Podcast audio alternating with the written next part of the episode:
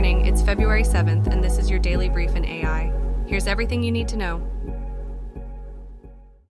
The UK government is channeling a significant £110 million investment into AI research and regulation. This move is primarily aimed at instilling binding requirements on advanced AI systems to guarantee their safety. This strategic investment follows a public consultation on AI regulation, with the plan to have existing regulators oversee the implementation across various sectors. UK AI startups have expressed their support for the government's strategy praising its ability to strike a balance between fostering innovation and managing risks effectively.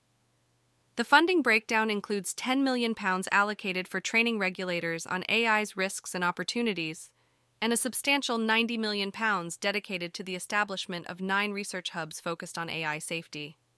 This initiative is not just a domestic effort, it's part of a broader UK US partnership designed to address and mitigate societal risks associated with AI technology. In a significant development for academia and research, Edinburgh University will spearhead the creation of two new AI research hubs, APRIL and CHAI, with a combined funding of £24 million from the EPSRC. These hubs will focus on leveraging AI in critical fields such as electronics, healthcare, chemistry, and mathematics.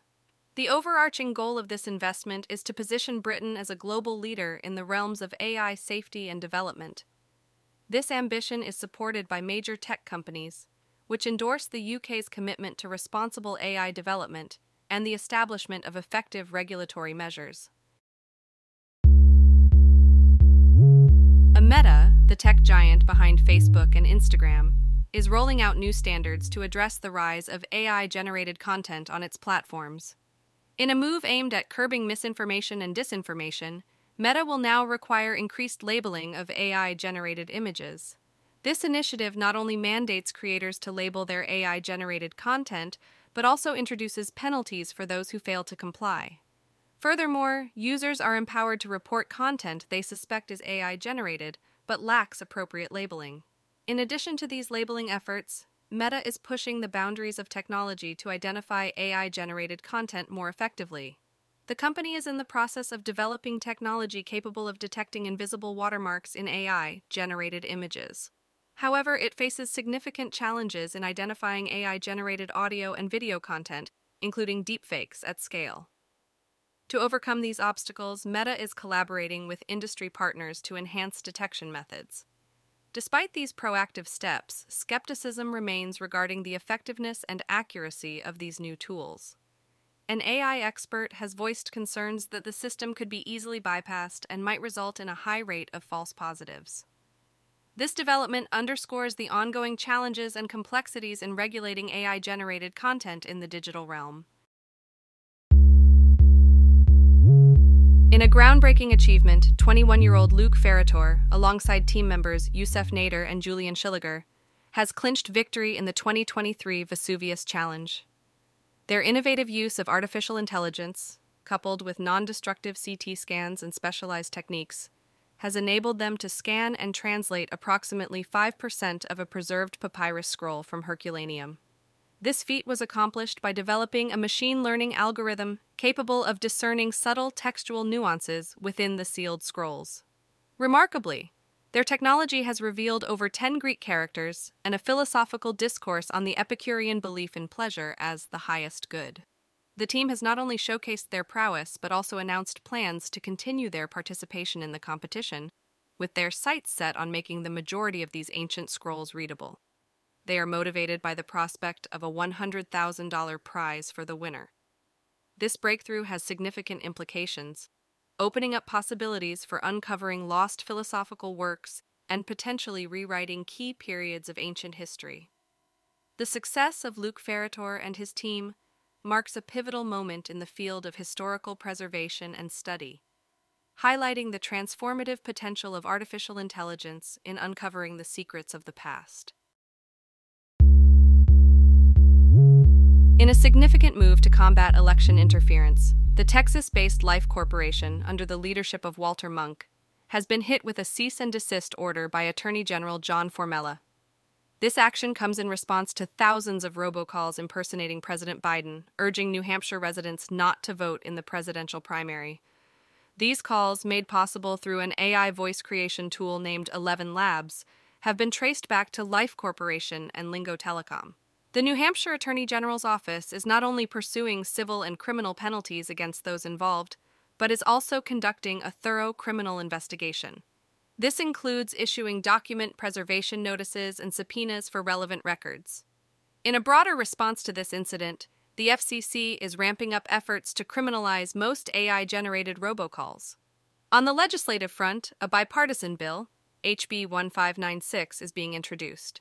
It aims to safeguard the integrity of elections by mandating the disclosure of AI usage in political advertising and prohibiting deceptive AI practices, especially near election times. The Biden campaign has condemned these robocalls as disinformation, referring the matter to the Attorney General and underscoring the emerging threat AI poses to election integrity. As the investigation widens to include other entities possibly involved in the robocall scheme, CNN has reached out to Eleven Labs for a statement. This case serves as a real life example of the challenges and threats AI technology can pose to democratic processes.